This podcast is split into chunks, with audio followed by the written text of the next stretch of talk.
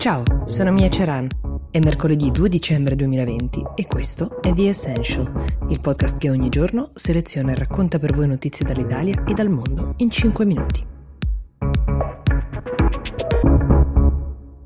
Mentre l'America vive dei giorni incerti di transizione, come stiamo vedendo, c'è una voce che circola che da Melania Trump intenta compilare le sue memorie da First Lady. Allora,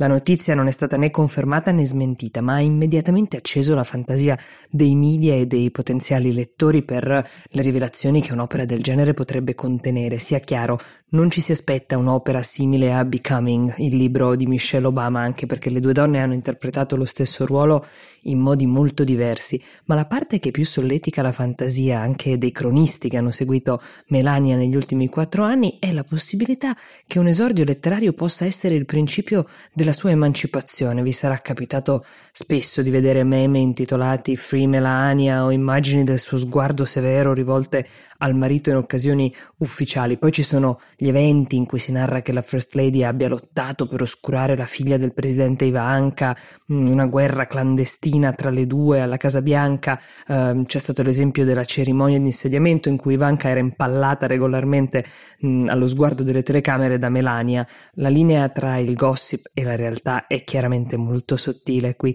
però non è da escludersi che la versione di Melania possa offrire un'interpretazione quantomeno interessante di un presidente di cui molti lati restano ancora difficili da interpretare.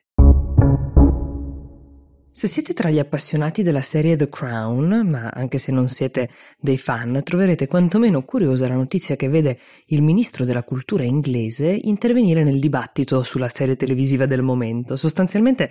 nella quarta stagione, di un totale di sei, il grande protagonista è il travagliato matrimonio di Carlo e Diana, eh, di cui si è tanto parlato e che molti ancora ricordano per le cronache rosa o almeno per quel che crediamo di sapere. Ecco, forse questa è la differenza principale rispetto alle altre stagioni di The Crown, il fatto che essendo gli eventi più recenti, la parte romanzata a volte stride di più con alcuni passaggi per chi magari conosce la realtà dei fatti, in particolare questa è la prima stagione in cui la famiglia reale non esce benissimo, il che preoccupa non poco gli abitanti anche di Buckingham Palace. Da qui questa curiosa proposta del Ministro della Cultura di inserire nella proiezione degli avvisi che ricordino che questa è un'opera di fiction abilmente orchestrata uh, da Peter Morgan, che è il creatore. La locuzione che è stata proposta dal Ministro per l'avviso è informed invention, cioè un'invenzione derivata dai fatti sostanzialmente.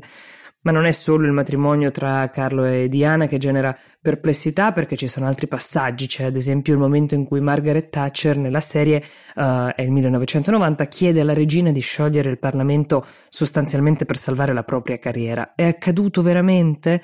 È ovvio che per molti spettatori la storia potrebbe essere riscritta, la paura del ministro pare che sia ehm, soprattutto eh, quella che i più giovani interpretino tutto come passaggi di storia e non avendola vissuta la prendano per l'unica versione dei fatti. Notizie vere e fresche invece arrivano anche dalla monarchia giapponese, la più antica del mondo, dove il principe Akishino ha finalmente permesso a sua figlia Mako 29enne, di sposare il suo fidanzato storico, quello con cui sta dai tempi dell'università. Lui è un cittadino senza titoli nobiliari, è uno studente ancora e la sua famiglia ha avuto diversi problemi economici, tanto che molti sospettano che fosse proprio questa la ragione per cui il principe non aveva ancora concesso sua figlia in matrimonio. Ovviamente nel paese il gossip si spreca, molto gossip si è fatto alle spalle della madre del ragazzo, questa futura suocera che eh, è stata eh, chiamata a garantire in un certo senso per il ragazzo. Questo perché la monarchia giapponese, a differenza di molte altre monarchie nel mondo, non ha fatto grandi passi in avanti e rispetta fedelmente la tradizione, quella tradizione secondo cui una principessa, nel momento in cui si sposa, viene estromessa sostanzialmente eh, dal palazzo, le vengono tagliate anche le finanze, quindi i padri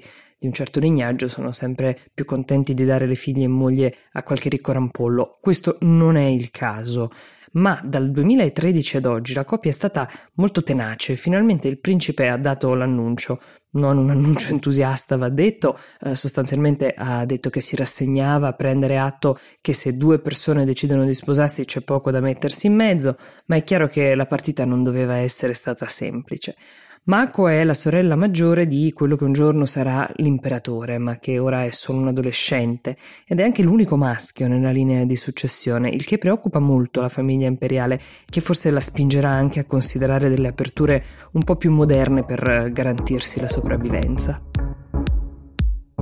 The Essential per oggi si ferma qui, vi do appuntamento a domani, buona giornata.